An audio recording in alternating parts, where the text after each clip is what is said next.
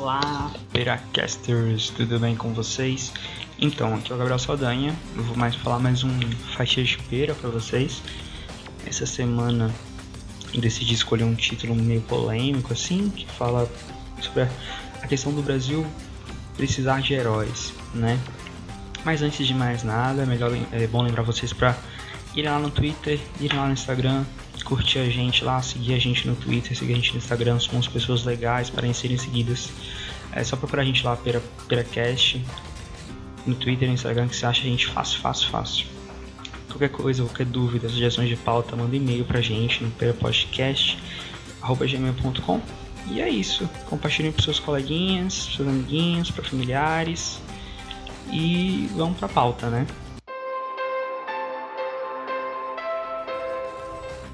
Então, é, eu tava meio que refletindo sobre essa questão de heróis há um tempo, né? Fui pesquisar o significado de heróis, achei três significados que me chamaram muita atenção, que são o seguinte: o primeiro significado é aquele que se arrisca pela vida de outrem. Então, o herói é aquele que se coloca em perigo para salvar alguém, né? É uma coisa que nós já temos bem firmados na nossa, nossa consciência. A gente vê em filme, a gente vê em, em série, justamente essa definição de herói. Aquele que se coloca em perigo, lança, se lança ao perigo para salvar outra pessoa. Nós temos um outro significado que é desperta admiração.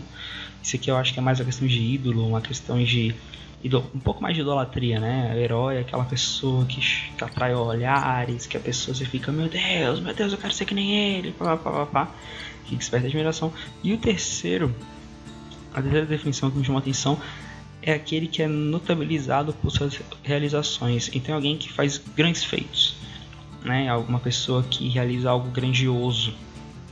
E refletindo sobre essas essas definições, surge sempre o pensamento ali, sempre em volta, né, do questionamento se o Brasil precisa de heróis, né? Para quem acompanhou de forma ferrinha ali um pouco as eleições de 2014, desculpa, as eleições de 2018, quem esteve atento, quem esteve, esteve pesquisando algumas coisas, não só as eleições, após, após a eleição ali também, é, viu que uma das grandes, um dos grandes feitos, eu posso dizer assim, da campanha do atual presidente foi fazer dele a imagem de um herói, né? A extrema direita que atualmente é o, é o seria o espectro que ele se enquadra melhor, e os apoiadores dele, alguns apoiadores dele se enquadram bem nesse espectro de extrema direita, fizeram dele um herói, né?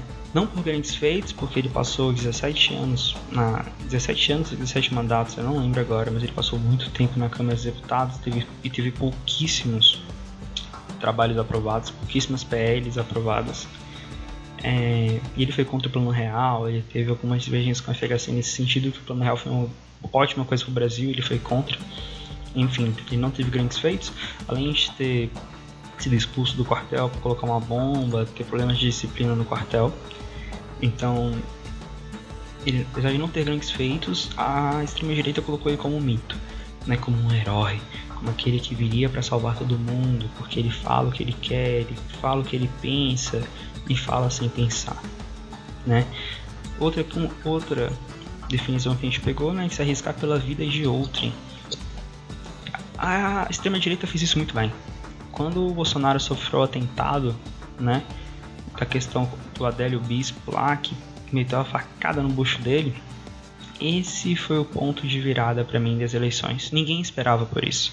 Ninguém esperava que ele levaria uma facada, ninguém esperava que ele ganharia tanta atenção da mídia e ninguém esperava que com isso ele se afastaria dos debates, de todos os debates. Ele foi para um debate, se não me engano. Então você tem aí com, essa, com esse Adélio Bispo a vitória do Bolsonaro. E ele persegue tanto esse Adélio Bispo quando ele deveria ter sido, ter sido grato. Sem esse Adélio Bispo ele não teria sido eleito. Ele poderia ter, ter sido, mas seria muito mais difícil. Porque quando houve essa facada, esse atentado, surgiu no Bolsonaro a ideia de herói. Era aquele cara que estava ali e levou uma facada meio que metafórica ali pelo povo brasileiro. E a mídia usou muito bem isso, a mídia extrema direita usou muito bem esse argumento. Eles souberam usar muito bem essa facada. Foi a facada que custou a todos os outros candidatos a derrota, né? Custou a vitória, desculpa, custou todos os candidatos a vitória. Eles não ganharam por causa de uma facada. Se eles tivessem levado facada, também teriam ganho. A questão é, essa facada que o Bolsonaro levou, ainda tá sobre várias investigações, né? O cara não, o cara não foi punido, Bolsonaro desistiu de, de entrar contra o recurso. Você tem ali alguém que se arriscou pela vida de outrem e a extrema-direita usou esse, justamente esse significado para ressignificar a imagem do Bolsonaro. Antes ele era mito porque falava o que pensava, expressava as opiniões de maneira forte e tinha algumas opiniões bem pontuais e bem, como pode dizer, bem conservadoras, né? E tem pessoas que eu conheço, que, pessoas que você conhece, pessoas que eu não conheço, que são bem conservadores e acham que alguns comportamentos estão interferindo ou vão interferir na juventude, enfim, não vou entrar nesses méritos. E o terceiro significado que desperta admiração. Eu acho que esse despertar admiração está ligado intrinsecamente ao se arriscar pelas pessoas. Então, quando o Bolsonaro levou a facada, o extrema-direita se tocou e falou: Putz, vou usar essa facada para despertar admiração para apagar, meio que para esconder, jogar nas sombras, o que o Bolsonaro não fez nos mandatos de deputado, o que ele não fez a vida toda. Né? Que o Bolsonaro sempre foi isso, um tiozão do condomínio que causava encrenque e achava que estava certo. Mas enfim, saindo um pouco das eleições, vamos ao Bolsonaro no poder, né? que é o que importa a gente agora, não adianta chorar sobre o voto desperdiçado. O Bolsonaro no poder, ele não tem se mostrado um herói, pelo contrário, ele tem se mostrado alguém ali que tem causado espanto, né? Nós tivemos na última semana a demissão, a exoneração do diretor do INPE por conta de dados, né? Aí você fica naquela dúvida, porque o ministro do Meio Ambiente falou que é por conta do vazamento de dados, do sensacionalismo da mídia. E o Bolsonaro fala que é por conta dos dados estarem incorretos. Então, você vê que nem eles têm um consenso do porquê exoneraram o cara, eles só exoneraram o cara. A, a teoria que mais se defende é a teoria de que exoneraram o Ricardo por conta dos dados serem inconvenientes para o Brasil. E é estranho porque esses dados são importantíssimos para o Brasil e para o mundo. É importante entender a relevância desses dados no contexto atual, a importância de, você, de se preservar a Amazônia, né? Então, o problema não são os dados, na verdade. O problema é que os dados são inconvenientes ao governo. Então, exoneraram o responsável, o, o diretor responsável pelo órgão que libera os dados. Né? Libera não, os dados do INPE eles ficam disponíveis ao Ministério do Meio Ambiente. Então, de maneira nenhuma eles divulgaram para causar sensacionalismo. Entendeu? Na verdade, eles sempre estavam disponibilizados para o ministério. O ministério que nunca ia atrás, que não queria divulgar, que não queria expor. Mas enfim, é isso que manchar, segundo Bolsonaro, é isso que manchou o Brasil para fora, né? Não é o Golden Shower, não foi as piadas de baixo calão, não são os discursos extremistas, é os dados do desmatamento mesmo. Mas enfim, entrando em outro mérito agora, você tem no Bolsonaro a figura ainda de um herói. Né? A extrema-direita pinta muito bem isso. Quer que ele represente um herói, alguém que batalhou, que lutou, alguém que cresceu às duras custas e se tornou quem é por mérito próprio. Quando na verdade não. Bolsonaro foi político durante mais de 17 anos. A família dele, os três principais filhos dele são políticos então você tem pessoas que vivem de governo de dinheiro público. Elas vivem de dinheiro público há muito tempo e não fazem muita coisa. Você tem uma ideia, a questão de desmatamento, tem uma PL no Senado que a proposta da PL é extinguir as reservas legais. Quem fez essa proposta? O senador Bolsonaro.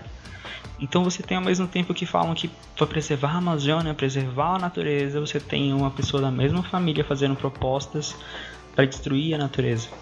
Porque não adianta falar, ah, não, mas aí vou regular melhor, eu vou botar leis melhores. Não adianta. Se do jeito que tá rígido, tá, não tá dando certo, quando você flexibiliza não, não dá certo também. Né? Mas enfim, isso é uma outra discussão, é um outro podcast sobre meio ambiente, vida e fauna. Herói. O Brasil ele precisava de um herói. Né? Estávamos passando por um momento complicado com a Lava Jato vínhamos de governos petistas é, que se perpetuaram no poder durante muito tempo. Né? Foram 12 anos, foram mais de 12 anos. E isso não é bom para qualquer país democrático. A democracia foi instituída de uma forma que, há, que tem que haver uma alternância de poderes. Porque uma alternância de poderes gera uma alternância de cargos na esfera pública, que gera uma dificuldade na corrupção. Quando qualquer partido, qualquer polo se perpetua no poder durante muito tempo, fica muito fácil roubar, fica muito fácil ser corrupto. Não estou falando que o PT foi corrupto, que o PT roubou Paraná, Paraná, Paraná. Ah, ele é de direita, tá criticando o PT. Não. Estou dizendo que facilitou. Se o PT roubou ou não roubou, isso aí é com o Ministério da Justiça, é com as investigações da Polícia Federal. E não é, como pode dizer, o meu âmbito de discussão aqui. Mas depois desses 12 anos, 14 anos no poder, precisávamos de alguém para fazer diferença e o Bolsonaro se apresentou como esse alguém. O problema é que as pessoas caíram numa falácia de acreditar que ele seria um salvador que respeitaria as instituições públicas. Porque um, um dos grandes passos que demos quando fomos, nos tornamos democráticos foi o respeito às instituições públicas. Respeitar institu instituições públicas faz parte da democracia, está ali dentro, é a alma da democracia. Coisa que o Bolsonaro não faz. O Bolsonaro ele tá errado e ele quer estar certo. Então o que ele faz para estar certo? Ele não muda ele mesmo, ele quer mudar as leis. Um grande exemplo desse é que hoje, que eu estou gravando esse podcast, é 12 do 8, o Bolsonaro falou que a partir de amanhã não haverão mais radares móveis. Para quem conhece, pesquisou um pouco sobre Bolsonaro não só ouviu dizer ou ouviu de canais extrema-direita, sabe que Bolsonaro é um péssimo motorista péssimo, péssimo motorista. Eu não sei como ele tem carteira até hoje. Isso também influencia ele querer aumentar os pontos da carteira, facilitar, tirar CNH, porque ele é um péssimo motorista. Ao contrário de todos os brasileiros, não sei todos não, de quase todos os brasileiros do país, que quando estão errados ou estão ruins na carteira de motorista, procuram rever ou se precaver ou começar a andar direito, ele quer mudar a lei para continuar andando errado. Se você não vê problema nisso, se você não vê problema nessa lógica, eu, eu não tenho, eu não sei o que te dizer. Porque é você estar errado e querer colocar a culpa na régua de avaliação. Entende? Então, o Bolsonaro vai fazer isso. Ele, ele, não respeita as instituições públicas, ele não respeita o próprio Estado, ele não respeita a própria Constituição. Bolsonaro, tipo, diversas vezes no começo do ano, teve projetos de lei inconstitucionais. Como pode um presidente de um país não conhecer o suficiente a sua Constituição e ter projetos de lei inconstitucionais? Ter decretos declarados inconstitucionais? É isso que nós vivemos. Nós temos um herói que não entende de democracia e ele precisava ser um herói democrático. Então, voltando à pergunta inicial, se o Brasil precisa de um herói, eu te falo que o Brasil já teve esse herói né? Tivemos no país vários heróis, no, na, na, história do nosso país tivemos vários heróis. E infelizmente Bolsonaro não é um deles. Bolsonaro, Bolsonaro tá mais para lobo na pele de cordeiro. Bolsonaro ele se comporta no Twitter como uma criança, um adolescente mimado e na vida, no governo, como uma pessoa que não gosta de ser contrariada. Bolsonaro é contra as fake news, mas ele divulga fake news Bolsonaro é contra é, a natureza, o desmatamento, mas ao mesmo tempo o filho dele age a favor do desmatamento e, não, e, e da preservação da não natureza, né? a preservação da destruição. É estranho porque aquela imagem de mito que tantos pintaram dele está tá, tá caindo aos poucos. Né? Você vê um governo que governa para ele e não para o povo. Ah, mas aí, Gabriel, você tá mentindo, você é de esquerda, petralha, Lula livre, blá blá blá, comunista. Não. Pior que não. Eu, eu repudio a esquerda. Eu, pessoalmente falando, não tô falando pelo Peracast agora, mas eu repudio a esquerda. Com todas as minhas forças. Alguns pontos da esquerda são totalmente contrários ao que eu acredito. Porém, eu não posso me cegar e, e achar ok o presidente falar que vai, vai indicar o filho, o próprio filho a uma embaixada nos Estados Unidos, que é uma das embaixadas mais importantes que temos. E não é certo indicar o filho, porque além de ser nepotismo, ah, mas aí no STJ tem uma jurisprudência, cara, é nepotismo. além de ser nepotismo, ele está e ele está claramente forçando essa indicação, porque se você pensar bem, pensa, ele trouxe de volta o embaixador dos Estados Unidos em janeiro. Quando ele assumiu, ele trouxe de volta, segurou, estava sem embaixador responsável lá na embaixada dos Estados Unidos. Segurou até o mês de julho ali, quando o Eduardo Bolsonaro fez 35 anos, a idade necessária para assumir uma embaixada. Estava tudo orquestrado.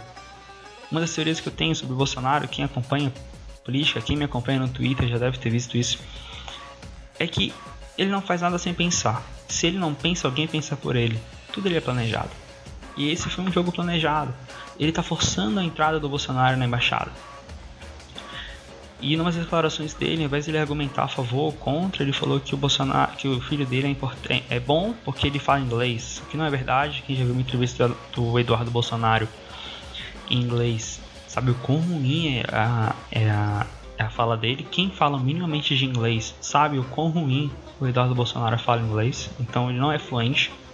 Só aí já descaracteriza ele pro carro, ele é uma bosta falando inglês. E porque ele fritou, fritou hambúrgueres. Mas na lanchonete que ele trabalha não frita hambúrgueres. Então assim, argumentos idiotas. E questionado de novo, o Bolsonaro vira e fala: Ai, é, tem que ser o filho de alguém porque não pode ser o meu.